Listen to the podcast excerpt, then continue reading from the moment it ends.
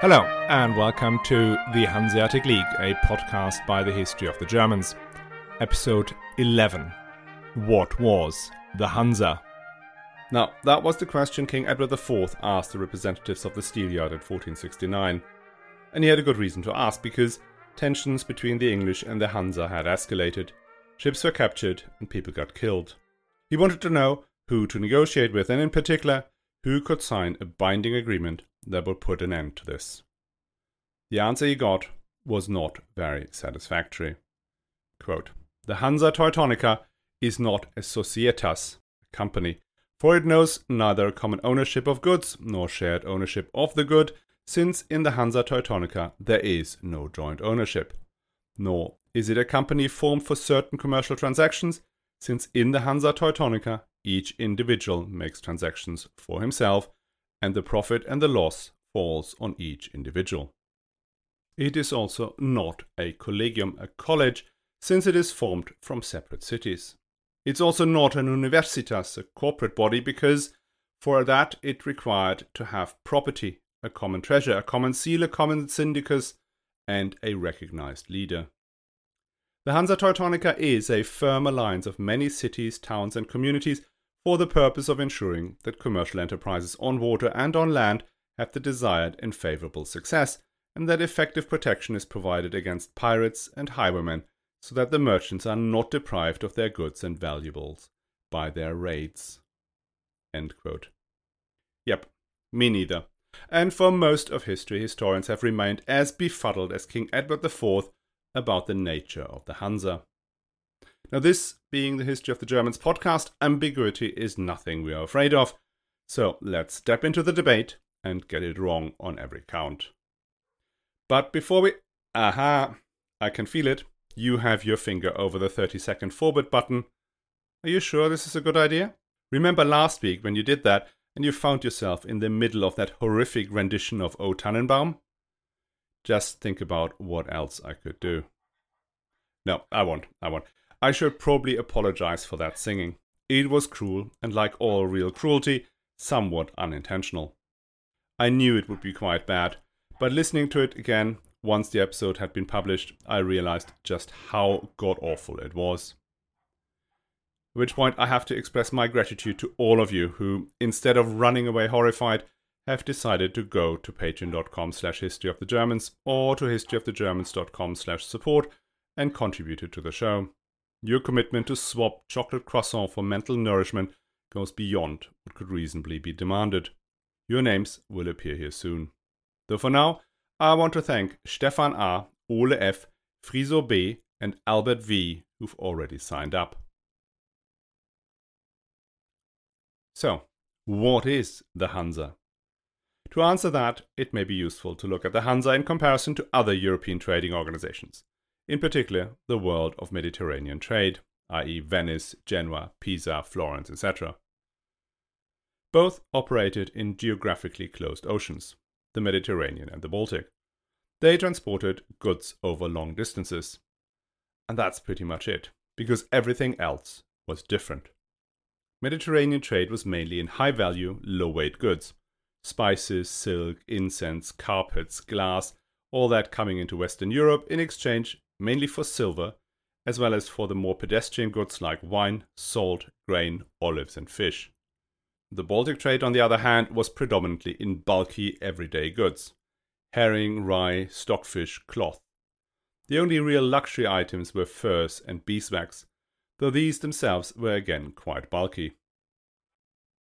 The Med traders sailed on galleys, who would be rowed wherever the helmsman pointed her at, whilst the Hansards sailed on sailing ships that could not really go upwind, making arrival times and sometimes even arrival locations somewhat unpredictable. Then the cities around the Mediterranean were in constant competition with each other. The Venetians would attack the Genoese galleys with the same fury as a Muslim one, or maybe with even more vigor. Within the Hansa, that was completely different. The Hansa cities cooperated if they found common ground, and where they didn't, they simply ignored each other.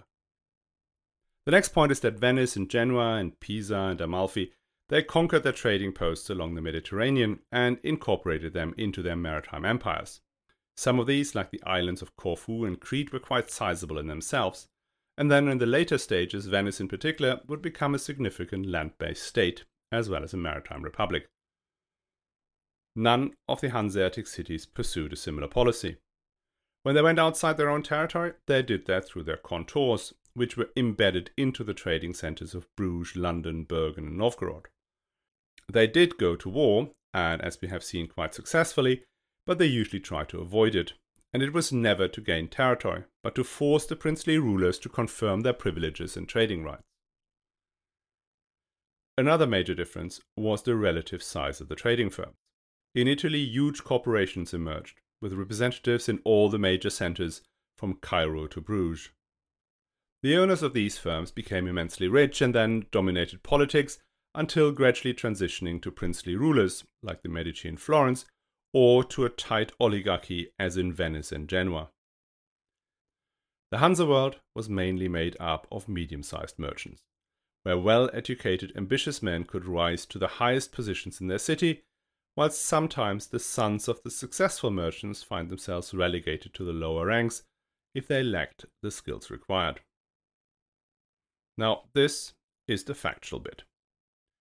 What the discussion has been about for the last 200 years is why it was the way it was. A state like Venice is easy to understand with a modern mindset. The Hanse is not. As the English would say, it is a crocodile. They can only see a small part with the main body and the terrifying jaw hidden from view. And that is why everyone has been interpreting this thing in their own way, reflecting more their contemporary perceptions than the reality of the time. In the 19th century, the Hanse was seen as a German nationalist endeavor. Led by the mighty city of Lübeck, the Hansards formed an organized military power that dominated the North Sea and colonized the Baltic all the way up to Estonia, Sweden, and even Finland. And that narrative fit neatly into Kaiser Bill's idiotic ambition to build a German navy rivaling Britain. And on top of that, it provided a bit of colonial tradition, another thing it was felt the nation sadly lacked. This notion was then supercharged during the Nazi regime when the Hansards were painted as German Übermenschen who, together with their fellow Teutonic knights, turned the people of Prussia and along the Livonian coast into slaves, providing the foodstuff needed to feed the Germans back home. Now, after the war, two new schools of thought emerged. In East Germany, the Hanse was given the Marxist Leninist treatment, setting them up as bourgeois proto capitalists constantly suppressing the uprisings from the lower classes.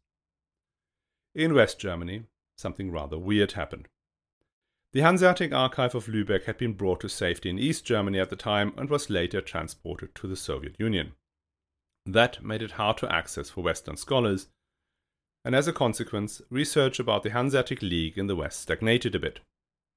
In the absence of new research, the pre war findings kept getting repeated the archives returned to Lübeck in the early 1990s, and gradually a new wave of research began to emerge. Many a beloved story was put under intense scrutiny, like the story of Klaus Störtebeker we talked about last week. Now, this research focused more on the cooperative and the international component of the Hanse. In the public perception, the Hanse turned from a German nationalist project to a predecessor of the European Union. Andrus Ansip Prime Minister of Estonia celebrated the country's entry into the European Union by saying, The EU is a new Hansa. And a new Hansa was even formed, mainly as a marketing association between Hanseatic cities from Belarus to the United Kingdom. But for what it's worth, the Hanse never had the equivalent of a European Council, a European Parliament, and the European Commission, which makes it all as believable as the idea that Charlemagne was some sort of love child of Adenauer and de Gaulle. Now, looking at the current iteration of historical writing, we are moving into the next stage the Hanse as a network. When I first read that, I thought, yes, this is inevitable. We've tried naval superpower, German Übermensch, Marx, and Fukuyama's end of history. Natural next step must be that the Hanse is now an early eBay, Amazon, or Alibaba. But let's park the cynicism and let me take you through the logic of the Hanse as a network. I rely here mainly on Carsten Jahnke, Justyna Wubs and David Abulafia, the sources you find in the show notes. Where the thinking begins is when we talk about the challenges the Hanseatic merchants faced. The first one is simply distance. Let's assume you're based in Lübeck and you're trading between Novgorod and Bruges. That means first you set off for Bruges to buy the cloth. Then you take the cloth to Novgorod where you sell it. You use the proceeds to buy fur or beeswax, which you then bring to Lübeck for sale. That is about 6,500 kilometers round trip, which in a cog going at 3 to 4 knots per hour and not always in the right direction can easily take a year. Medieval ships, as I said before, could not go to windward, so merchants could find themselves stuck in harbour or blown to places you never wanted to go to in the first place. It was also extremely risky. On the one hand, there are the risks of pirates, confiscation of goods by the local ruler, shipwreck, etc. Plus, you have all your eggs in one basket. This one set of goods you're traveling with. If they are lost or damaged, you will be destitute, and so will be your family. These extreme events are one thing, but there are also less dramatic but equally serious problems. What if the cloth you brought along from Bruges was not what the Novgorodians find fashionable anymore? What if you bring furs to Lübeck just when a whole fleet coming in with Norwegian furs destroying the prices? What if the city of Bruges is on fire just when you arrive with your beeswax? Around the 14th century, the Hanseatic trade changed in order to minimize these risks. Up and coming merchants were still crisscrossing the Baltics with their own wares, but established merchants would settle down in one place and trade across multiple markets. They would buy space on one ship going to Novgorod, on another going to Bergen, whilst buying goods coming in from Narva or Stockholm and then forward them to London. This system diversified the risks, but had other challenges. The merchant could ask the shipper, the captain and owner of the ship, to sell the goods and buy new ones. But how would he be sure that the shipper will not screw him over? Alternatively, he could send an apprentice to travel with the goods. But that apprentice will ask for detailed instructions, which at the time of arrival may already be obsolete. And this does not solve the problem of information discrepancy between the locals and the person trading into the sport you still do not know whether you have the right fashionable color of cloth. But we do know that the system works because otherwise we would not have a podcast series about the Hanseatic League. So it may be worth to look at an individual merchant and to understand how it might have functioned. Bernd Pahl was such a merchant. He had based himself in Tallinn, or Reval as it's called in German, though he was originally from Lübeck. His father had been an important merchant of Lübeck who had traded with England and Bergen. The Pahl family had been in Lübeck for a long time and had risen to become members of the city council. Amongst the wider family are merchants in Wismar and Dülmen in Westphalia. Bernd Pahl was born in 1437 and in 1444, i.e., at the age of just seven, he was moved to Tallinn to be apprenticed to a merchant.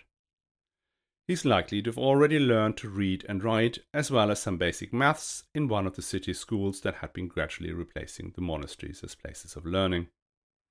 In 1454, he gets admitted to the Society of the Blackheads, the Schwarzenhäupter. That was the association of the unmarried merchants, which comprised those who had been born and bred in Tallinn, as well as foreign merchants passing through. He's now 17, and his career is taking off. Now, he's a lucky guy, because he has some seed financing.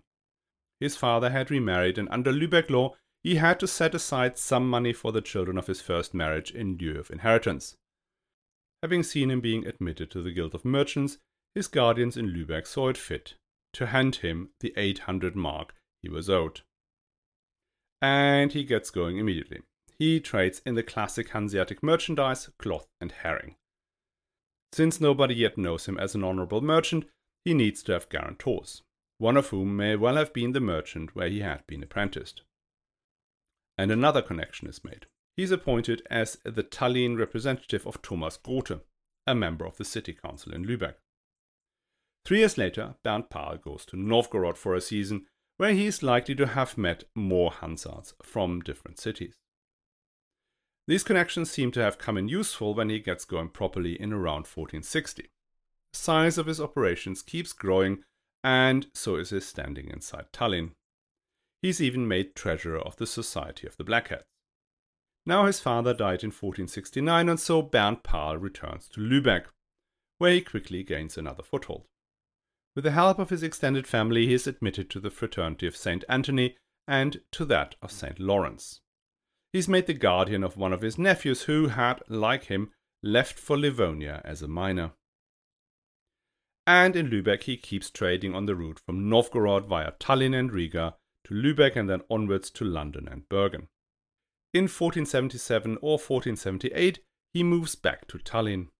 He is now 32, and at that age he should have been married. But for whatever reason, that never happens, and that might have hampered his career. Because despite his promising start in Tallinn, he does not progress to the upper echelons. Because he had remained unmarried, he cannot be admitted to the Great Guild, the natural progression for a successful merchant. He also does not gain access to any of the great fraternities or societies where merchants get together. His business continues at roughly the same scale that he had reached in his late twenties. He died in 1503, aged 66, probably after having had a mild stroke a few years earlier. When he died, the value of his inheritance came to 1,506 marks. In other words, Bernd Pahl was a mid level to slightly upper level merchant who did preserve the money he had inherited, but failed to reach the level of success his father had achieved. But despite his modest profile, he had a number of companies with important partners as well as a dense network of friends and colleagues across the Baltic. So, thanks to his family connections, he was close to the Greverade family in Lübeck, who were a large and very successful clan. Bernd Pahl had a merchant company with Hinrich Greverade II, the head of that family group and the founder of one of the earliest banks in the Hanseatic market. This company traded herring and silver between Lübeck, Tallinn, and Narva. Then he had a second company which did the whole route from Bruges to Narva, which he ran with two other partners, one of whom was based in Bruges.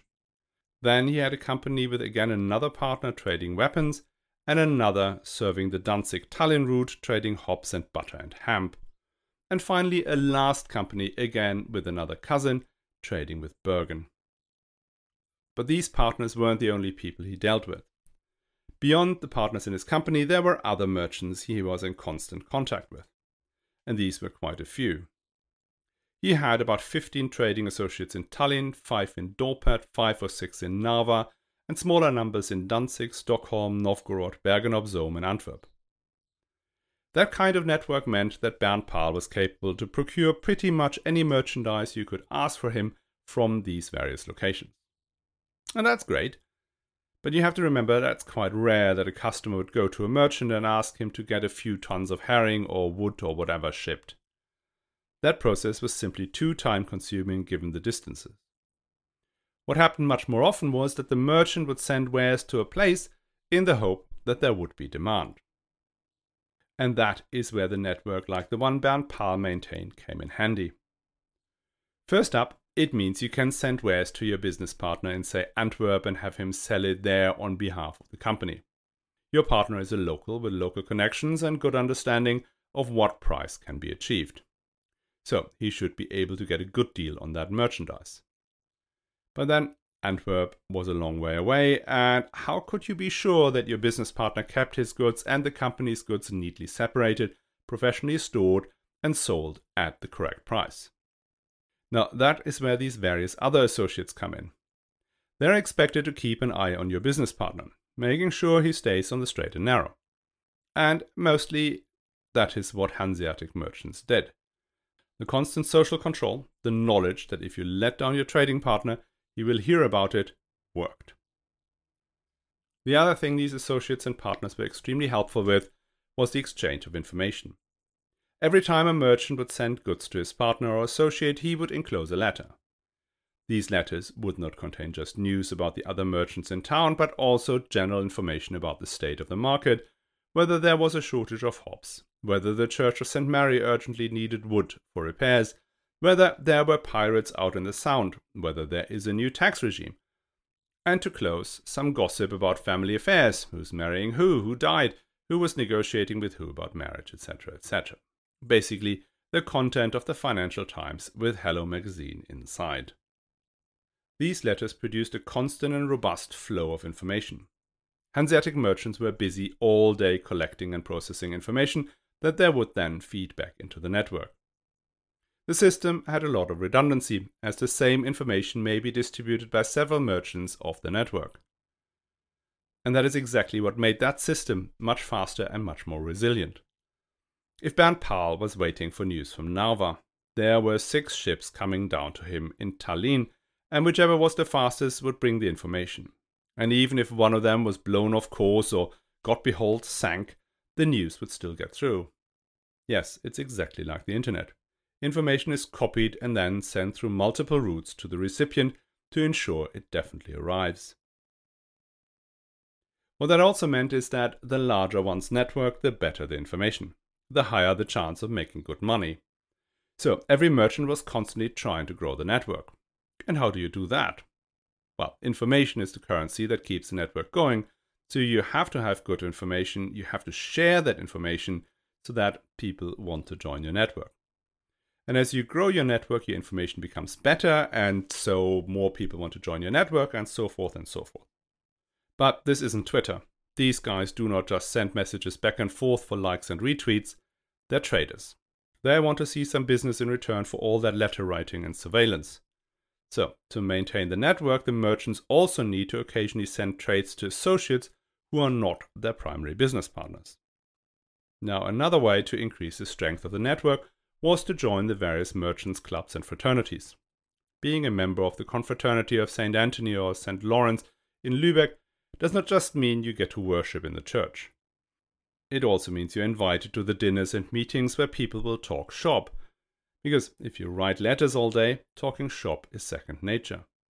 Other famous merchant associations were the Artushof in Danzig, and my personal naming favorite, the Circle in Lübeck. You get in there, you're made. But you have to have made it to get in. Again, there is no free lunch. You want to receive the information, you also need to share the information. And so it flows and flows and flows. The last leg to become a seriously successful merchant is to get onto the city council. That is where you get all the really juicy information. Will there be a naval expedition to put down pirates? Has the King of England really decided to strike back? Will the Duke of Burgundy cave on the question of privileges in Bruges? That is the sort of information that makes and saves fortunes. The difference that made was significant. Take another Tallinn merchant, Hans Zellhorst, who didn't make it all the way into the city council and become a major player in the Great Guild and all the other societies. He left behind 8,177 mark, or 5.5 more than Bernd Pahl when he passed away. But it was still only factor 5.5. If you think about the gulf in wealth between a Medici and an average Florentine trader or banker, or between Jakob Fugger and his colleagues, then a factor of 5.5 does not appear a huge multiple. The reason for the relatively small differential might have been the structure of the network. Because each merchant needed more than one, ideally more than five associates in each of the cities he was trading with, that means that even smaller merchants would gain an occasional piece of business from the number one trader in another city. It also meant that an ambitious and aggressive player could not just open a branch in another city and thereby expand his share of the value chain. The branch manager would never be allowed into the important societies, let alone on the city council, meaning he would never get the really juicy gossip. Plus, the existing associates would likely cut off any merchant who pursued such aggressive tactics. That meant ambitious merchants could not build trading empires with branches everywhere from Venice to Bergen and Narva to Antwerp. It also forced a level of honesty amongst the merchants. Sending false information or mishandling your trading partner's goods would be easily picked up by their fellow merchants and they would inform the other party. Such a merchant would then be excluded from the broader network and his business would operate at a massive information disadvantage.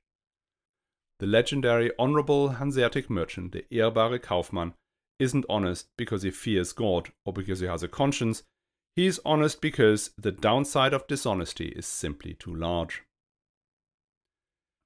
These features of the network explain a couple of other particularities of the Hansa too. Because each merchant was in a symbiotic relationship with other merchants in other cities, the cities were prone to cooperate rather than to fight each other. And where the cooperation would be harmful to an individual city, the way to deal with it was by simply not coming to the Hansetag, the Hanseatic Diet, where the issue would be discussed. And if that happened, the cities that were keen to take action would pretend nothing was amiss, at least as long as the dissenters did not proactively undermine the initiative. There wasn't an official list of Hanseatic cities, no capital, no foundation treaty, no common seal or permanent bureaucracy. Even the Hanseatic Diets were only attended by a few dozen cities at best, never the famous 77 full members and 200 small members. Decisions of the Hanseatic Diet weren't binding. And that wasn't only in case the city had not sent a delegate. A delegate was completely within his rights to declare that he could not vote on this decision, as he did not have an explicit instruction to do so from back home. Afterwards, the city in question would convey its answer to the Diet, which could be that they would not participate in whatever initiative had been proposed. And there were no repercussions.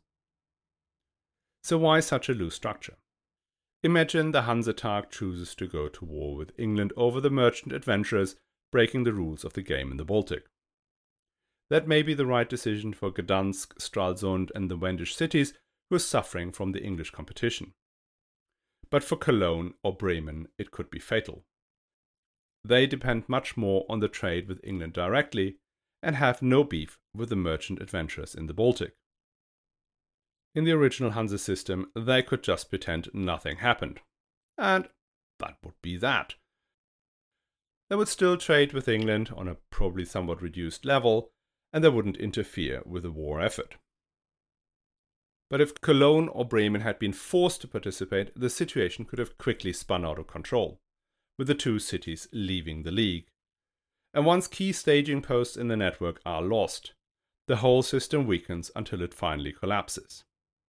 Which is pretty much what happened when this situation arose in 1469. So it sort of all links up. The network effect is what created the cooperative model of a loose federation of the cities, the cities that were inhabited by medium sized individual merchants who had no territorial ambitions. A structure that was so fundamentally different to the situation in the Mediterranean, which was dominated by city states that were themselves controlled by large international trading houses who slowly but surely turned into princes. As I said before, I really like the theory about how the Hansa worked.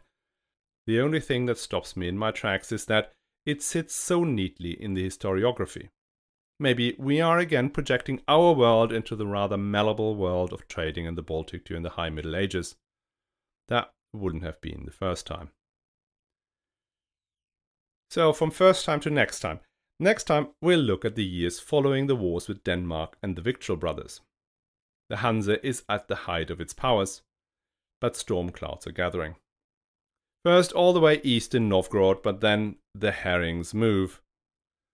I hope you're going to join us again.